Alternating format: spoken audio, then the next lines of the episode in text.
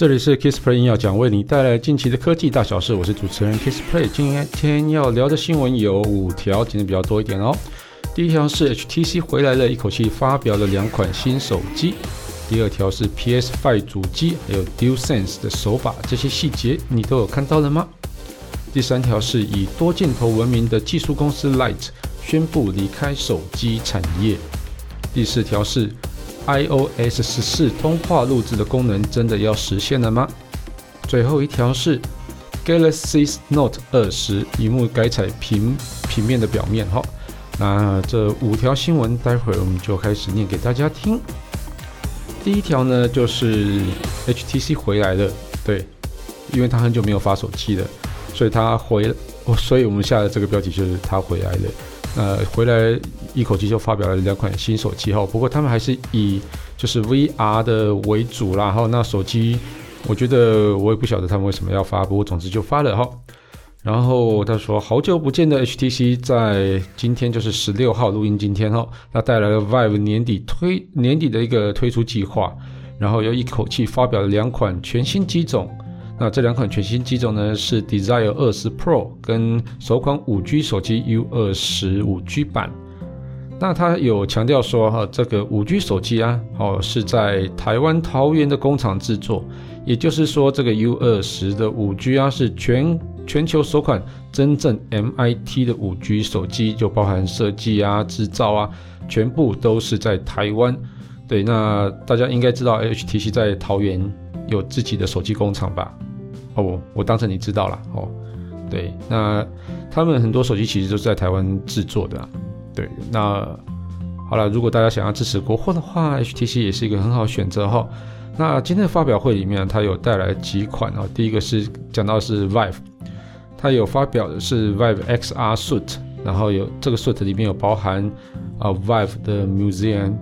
然后 Vive Social，Vive Campus，Vive 呃。Seasons，然后 Vive Sync，啊，这五个平台，哦，所以它可以把线下的活动拉到虚拟空间，啊的那种 Vive 呃 Event VR 的活动服务方案啊，它今年就会推出，哦，所以他们其实在 VR 部分其实还蛮用心在做哈，不过今天重点是在讲手机，手机部分呢，哈，第一款就是我们刚刚讲到的 MIT 五 G 手机。HTC U 二十五 G 六点八寸，它有六点八寸的二十比九萤幕。那二十九二十比九，对不起，二十比九的荧幕是目前应该算是市面上一个比较流通的一个荧幕比例。啊、这个荧幕比例其实它就是比较窄一点点，然后荧幕是比较长一点点，然后很适合去看一些像是二十一比九的那种电影啊。啊，但是它这个解析度只有 Full HD Plus，也就是一零八零乘二四零零的一个解析度。那这个解析度目前看来应该是够用啦，哦，然后但是目前的旗舰机大概都是 4K 的解析度啊，所以我们看它的处理器哈，它处理器是 Snapdragon 的七六五五 G 处理器，哦，这个也算是中阶的一个处理器，所以在刚刚讲的荧幕的上面是用 Full HD Plus，好像也是差不多，嗯，那使用 Android 十作业系统，那另外它有具备。NSA 跟 SA 的双模五 G 哈，那八 GB 的 RAM，两百五十六 GB 的储存空间，啊，这电量蛮大的，有五千毫安时的电池容量。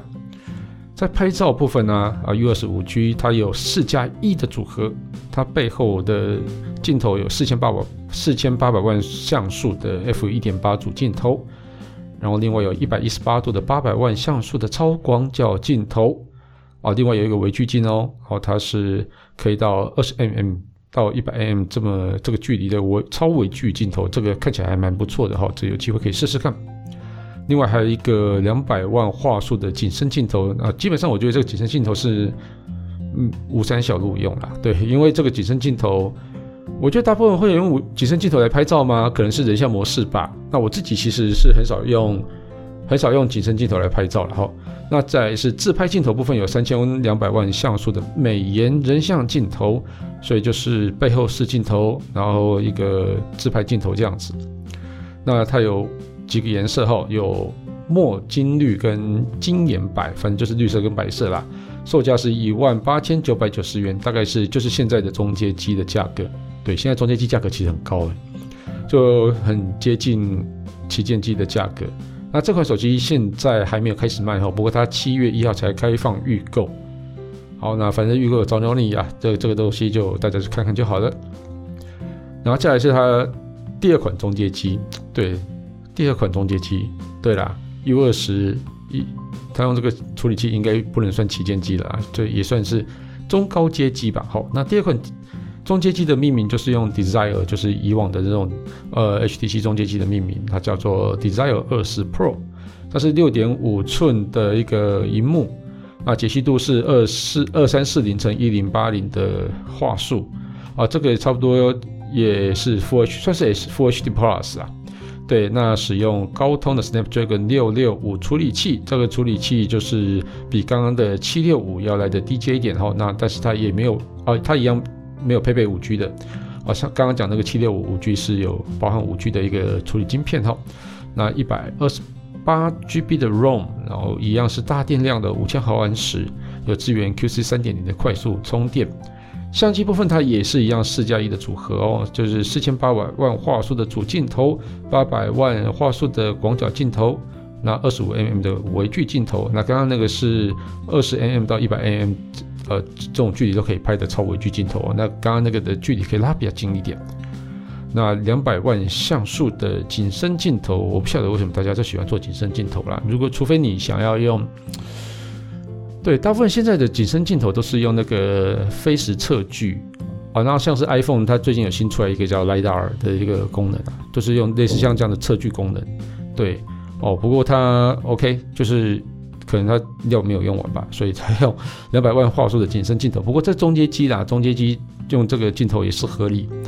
哦，那在自拍镜头部分是两千五百万像素的前置镜头。那颜色部分有呃镜基蓝，这个名字真的很饶舌诶。好，反正就是蓝色啊，还有一个墨金黑两种颜色，售价是八千九百九十元，这个蛮便宜的哦。这个是六 G RAM 跟一二八 G 呃 ROM 的一个版本。那六月十八就开始卖了，那那一样有一些赠品啊，好，这个就不再说了啊。不过我真的觉得 HTC 在做手机部分啊，它其实还是有一个比较好的、蛮好的工艺啦。但只是在设计部分的话，我觉得可能就是已经比较没有办法跟上一个就是创新的一个脚步哦、你看这个手机，这两块手机好像也没有特别的一个创意的功能出现，是比较可惜的。对，那就是只能主打一些像中阶机的一个，反正高效能嘛。然后另外就是拍照可能还不错啊，就是大概是这样子。哦，那我们也期待啊，就是说 HTC 有朝一日还是可以从手机这个地方回来。那他推出这两款手机，我是觉得可能还是他想要维持有出手机的这个 tempo 吧。对，那基本上我不觉得他是。真的想要推出一款叫做旗舰机，然后把这个整个市场翻过来啊！现在也没有能量，或许还是要还是要让大家知道，它持续的在推手机，慢慢的再过个一两年，再推出一个，嗯，可能累积一些研发能量之后，再推出一个比较好的手机吧。但是那时候的其他品牌的手机会跑到哪里去呢？我也不知道。对，因为手机的发展其实进步超超级快。而且在拍照功能上，大家都推陈出新。对，那 HTC 能赶得上吗？那我们就拭目以待喽。好了，接下来第二条哈，大家很关心的 PS5 主机，那就是 PS5 主机跟 DualSense 的手把，它有些蛮特别的细节哈。哦，这 PS5 在就是六月十二的时候无预期就推出了。大家以为那天都是要推出软体啊，就没想到 PS5 就突然就出现了。那官方有推出两个版本，一个是有光碟版本，一个是无光碟版本啊。然后它有控制充电座，然后 HD 的摄影机，然后 3D 的无线耳机麦克风跟多媒体控制器的周边产品一起推出。但上市时间还没有公布，然后但 PS5 一推出之后啊，造型也推出之后啊，就大家就纷纷来预测说。哎，这个 PS Five 到底有多大？然后它有什么细节啊？嗯，那这个地方就有些网友就很地方的网友实在是很厉害啊，他就把那种 PS Five 的主机的宣传影片啊，还有宣传照放大之后，发现啊，PS Five 的两片白色的板子哦，它这白这个样子很特别哦，就是两个白色板子夹着一个算是饼干的馅料吧，就像 Oreo 这样子哦，Oreo 就是两块饼干夹了一个白色的奶油，但只是反过来变成两块白色的饼干加一个黑色的奶油那种感觉，对哦，然后就是说这两块白板的内侧还有还有 DualSense 的，就是手把。它里面有一些凹凸的纹路啊，这凹凸纹路里面其实有一些玄机。它这个不是一个单纯的防滑颗粒的设计哦，对，因因为从远远的看啊，都以为那个是防滑的颗粒这样子。然后这个防滑颗粒是蛮特别的啊，它是 PS 经典的那个叉圈方形三角形啊，那个就是它的右手的那边的控制的一个符号啊。啊，这个符号就是就是 PS Five 蛮经典的一个控制符号。那除了主机控制器同步上市的周边 3D 呃无线耳机麦克风 HD 摄影机上面啊，哦，其实它都有类似这样子的一个小刻纹的设计，我觉得蛮有特色的啦。那但是听说 PS3 的时候就有类似这样的设计了哈。啊，我也不知道，因为我没有在玩 PS 哈。但是但是还是分享这个新闻给大家听哈。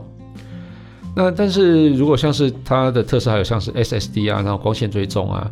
哦，这种 PS 的那种小颗粒，好像不是什么太了不起的设计啊。不过我觉得这种细节其实还蛮蛮有趣的，尤其像在最近的疫情期间啊，我觉得像这种游戏系推出，对大家来讲应该是一个蛮振奋的一个消息。对，至少宅在家里有东西可以玩嘛。嗯，那不过它现在还没有还没有出来啊，价格也还没公布。对。好，那另外的话哈，大家也蛮好奇它的就是主机的实际尺寸，所以之前有网友啊利用它的 USB 啊，还有光碟机做成比例尺，来去计算说它的那个主机到底有多大啊？结果他们这样子一就是模拟，这那无聊啊？这为什么要去模拟这个大小？好了，就是在模拟完之后啊，就是直立摆放，就是高有三十八公分，金多台。就是成为历史历代以来最占最占空间的一个游戏主机啊！不过在实际主机出来之后才知道到底到底多大啦。那它就是网友说它有三十八公分，嗯，比香米要大一点点，嗯，对不起，这这段要不要逼掉嘛？应该不用吧？哦，啊，另外一方面就是亚马逊的网站呢，它有出现 PS5 的一个商品信讯息，但也没有透露价格啊。资讯栏上的包含产品的重量，它有显示在四点七八公斤。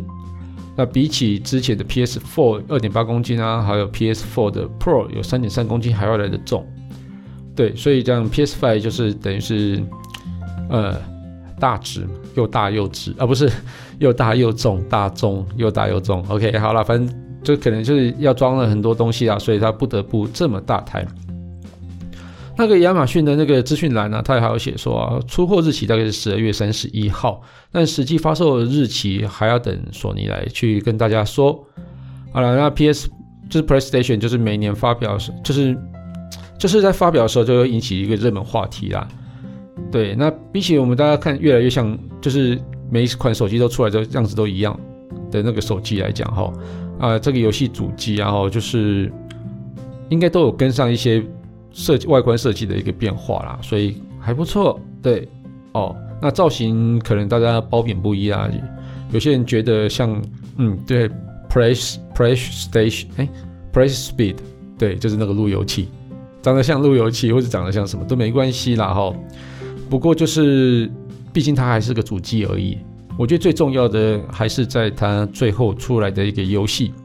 有没有什么东西是 Press 呃 PS5 的一个。代表作，我这个才是更大的重点，因为其实主机你可能就摆在柜子里面啊，你会拿出来真的一直欣赏它，或者说有人因为它外观很漂亮才去买吗？不会吧，大家都冲着游戏去买的啊。哦，所以这个东西就嗯，外观大家就自己见仁见智啦。哎，我觉得我自己录的有点慢，不过没关系，我觉得今天讲的东西我觉得还蛮有，都蛮有趣的哦，难得有这么多有趣的新闻。那接下来第三条，应该是第三条哈。以多镜头闻名的这个技术公司 Light 宣布离开手机产业，这离开手机产业就嗯，对，我觉得手机真的很不好做啦。就这个 Light 啊，大家应该如果有印象的话，在二零一九年的时候，Nokia 9 PureView 它有推出一个就是像莲藕的设计，莲藕的镜头设计就是五镜头的设计。那其实那个还蛮创新的哈，就是当大家还在三镜头的时候，它就出了五镜头啊。不过呢，它那时候评出来的 DxOMark 的分数只有达到八十五分哦，当时大家都已经跑到一百多分去了，它只拿八十五分哦。就是不过它多多镜头技术其实让人家蛮印象蛮深刻的啊。啊，不过他就是 Light 这个公司啊，最近就跟一个媒体来爆料说，不是爆料是证实啊，说未来的手机上可能就没有办法看到这间公司的相机技术。哦，Light 也有表示啊，没有把它未来就不会把重心放在智慧型手机上，那它会转往汽车相关领域来迈进。对，好，那其实我们。汽车上应该也越来越多镜头了哈，像是很多的汽车旁边都有一些侦测的镜头，譬如说像是哦，你要看汽车周遭有没有什么有没有什么呃东西的那种鹰眼镜头嘛？哦，对。另外像是要侦测前车距离那些，也都需要用到一些镜头技术了。或许在车上使用镜头也是一个非常好的一个应用。对，那我觉得大家可能对 PureView。这个手机 Nokia PureView 可能没有太熟悉哈，但是在二零一五年它推出的那款 L 十六啊，这款手机其实对我来讲印象非常深刻深刻啊。为什么叫 L 十六呢？L 十六顾名思义就是五十六十六粒镜头，十六颗镜头。好，这这款叫做 Light L 十六 Camera。对，那它背后的镜头真的多到就有点密集恐惧矩阵的感觉哦。那它所以它那时候可以用相机技术去拍出一些 HD 啊高解析度的一个画面啊，哦，但是呢，它大家使用完之后就是反应都没有很好啦，哦，就其实就是像是拍完之后呢，要一阵子才能看到照片，就是处理速度相当的慢。那处理速度相当的慢啊，其实这个问题也同样出现在 Nokia 9 PureView 上面。那另外低光源的一个摄影啊，就是没有很好。哦，但是那时候呃，这台手机卖两千美元，两千美元差不多多少钱？这块乘以三十，差不多六万块，金贵诶。对啊，就是嗯，雷声大雨点小的一个手机，对，十六颗镜头，结果拍出来好像不如人家三镜头啦。对，那可能就是我觉得应该是演算法的关系，那也有可能是它在一些哦镜头拍完之后啊，它有一些传输照片到处理器的那些通道。也可能速度不够快啊，那导致整个在演算的过程中，就是结结果不是不是很好啦。对，那这些都是大家最关心的一个问题，但是反正他没有处理得很好。那拍出来的照片虽然有些，但是还是蛮不错的，有颇有佳作。但是其实你要哦拍完之后几秒钟之后，它才处理好的时候，这我觉得这个是消费者没办法没办法接受的一个技术。那之除了之前跟 Nokia 就是 HMD 的。去合作以外，那 Light 其实，在二零一九年啊，他有找来小米啊、Sony 啊，他也都去建立一些伙伴关系啊，也把这个 Light 相机技术啊放在呃放在他们自己的 Light 的本身手机上，也有去想要跟小米跟索尼去做一些深度的合作啊。不过 Light 撤出这个市场之后，也代表跟索尼跟小米的合作或许就告一段落。那不过不晓得有没有小米跟索尼有没有先去买他们技术，这也不知道。哦，总之呢，就我们再看后市发展吧。对，那但索尼跟小米还没有对这个合作伙伴离开做出什么样的回应。对，那我们要回到镜头多镜头这件事情，多镜头表示拍照好吗？我真的不觉得啊。如果这个镜头都是跟拍照本身的画质没有什么太大关系的时候，或许就没有很好。就像是大家都会把那种景深镜头算是一颗镜头。对，那根本就不算，因为它根本不是拿来拍照，它是拿来量距离，对，要做景深用的，所以这个东西本身对画质会有会有呃影响吗？可能会有。你如果在拍一些人像模式的时候，它可以计算出你人像的距离跟背后的那个差距，所以你可以计算出一个叫做前景深的一个照片。对，那这个可能或许是只有这样的用途吧。对，那我我不确定为什么要把这个算成镜头数之一，不过大家就这样算了，那就这样算吧。好，接下来这条新闻我觉得比较有趣的，然后就是 iOS 十四的通话录制功能要实现了吗？通话录制这件事情，在很多 Android 手机上好像都有一些都有实现嘛。什么是通话录制呢？就是我跟你讲电话的时候呢，我按下这个功能，它就可以把我的声音跟你的声音一起录下来。对，那这个功能呢，呃，录下来之后呢，就或许我不晓得干嘛用了。那有些是可能要去对记录对方通话，那可能要当一些证据吧。啊，或是说你想要记录，譬如说像媒体在采访的时候，通常就是会有时候会有一些电话录音采电话采访，那这个地方这时候我就可能需要录音。那另外有点像是像 Podcast，那有时候也需要一些远距录音的一个采访，那用这个功能就可以把它声音录制下来。但其实如果是以比较高阶的一个录音器材，它其实是可以用更好的方式去把声音录得更好听。好，那这个不是重点。那就是说，呃，就是中国的一个科技媒体 IT 之家，然后他就报道了一篇，就说 iOS 十四 iOS 十四将支援电话跟 FaceTime 通话的语音录制，那这些功能可以在设置选单中开启。不过啊，还有那个 Nine to Five Mac 这个网站就有向苹果工程师查证，他证实啊，就说这些通话录制的功能呢、只有只限于内部员工使用。不会开放给一般客户，但至少它加了这个功能，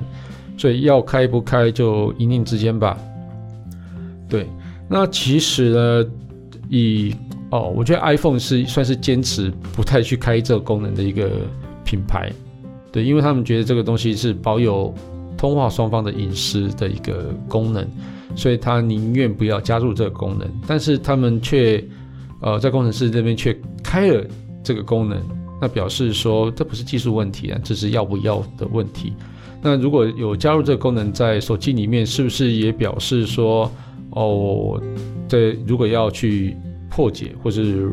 呃 root 这只手机的时候，这功能就有可能会被打开呢？啊，反正这个反正 root 什么东西功能都可以弄弄进去的哈。那事实上啊，这个 iOS 通话功能啊，目前就是方便内部的工程师进行去 debug 使用啊，也是内部的功能，所以还目前还没有，暂时还没有要开放给一般大众了。那其实像不不只只有通话录制，iOS 内部人员它的版本啊，还有很多不对外公布的一个不对外开放的一个功能啊。那其实也是让工程师去模拟不同的情境中来去做一些实验比较。那这些功能啊，都会在它的程式码里面标注。一个呃一个标示，然后就是苹果内部的一个标示，然后避免让外部的人去有误解，说这个功能就是即将要开放给大家。哦，那其实可能就是正在实验，或者说正在只有只限于内部使用这样子。那 iOS 其实不开放通话录制功能啊，其实我觉得苹果可能本身不想，也是一个原因。那在法律上也是一个比较困难的一个的问题，然后。那依照不同国家的法律啊，通话录制就会有可能会侵犯隐私权这个的限制啊。以台湾这个例子，以台湾来讲哈，哦，就就有法律去相规定相关的这种通话录音的一个法规。他说，无故以录音啊、拍照啊、录影或是电池记录偷呃窃录他人非公开之活动，我跟你讲的话，应该就是非公开活动嘛，啊，或是言论、谈话或是身体隐私部分。不身体隐私部分，那会构成刑法第三百一十五之一条第二款妨害秘密罪，然后还有违法监呃违法监察他人通讯者，也会构成通讯保障与监察法的第二十四条违法监听罪。哦，但是其实这两条啊，哈，就是还有一些但书了，就是有一些免责条款。那就是说，呃，你如果是通讯的一方得到通讯者的一个同意，然后也不是出于不法目的的话，其实就不会受到这个处罚。就也就是说，哎，我要跟你做电话录音，但是我先跟你讲说，哎，我接下来会电话录音哦，那你这些东西都录下来，对，那这个东西这个时候你你就可以去录，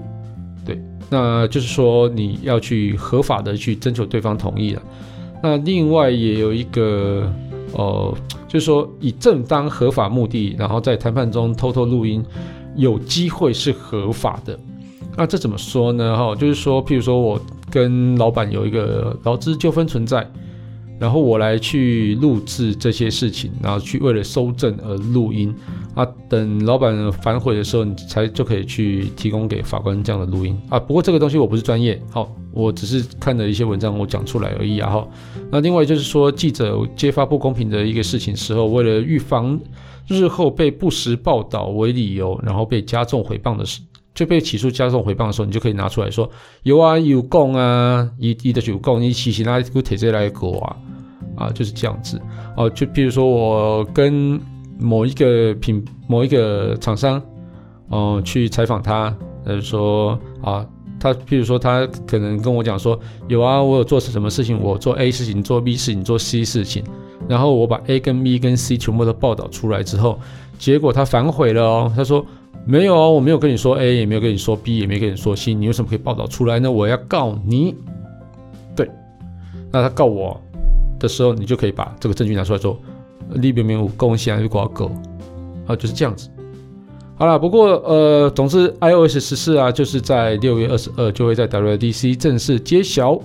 那会不会真的有语音录制功能呢？我们就当天看看吧。我是觉得机会不大啦。好，那另外在呃 macOS 啊、watchOS 啊，都会应该都会在 WDC 正式揭晓啦。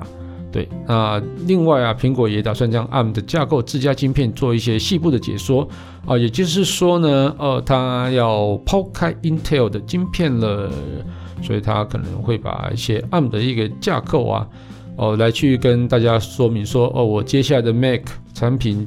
哦，包含笔电啊、桌上型主机，可能都要换处理器了。好，这个就是一个更大的一个重点。好了，今天真的录好久。好，就来到最后一条，最后一条是我我蛮喜欢的一条啦，就是三星的 Galaxy Note 二十萤幕，它会改采平面的萤幕哦。啊，等一下，哪一款屏幕不是平面的？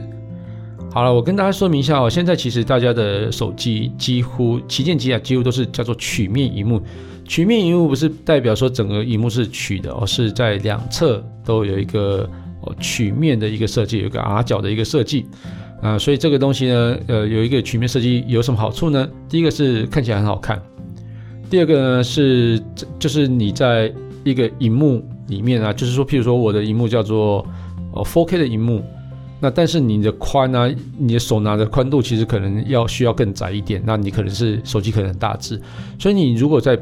侧边两边都是做一个曲面荧幕的时候，就像人家说什么瀑布屏之类的，你可以。在呃有同样的观赏空间底下呢，就减少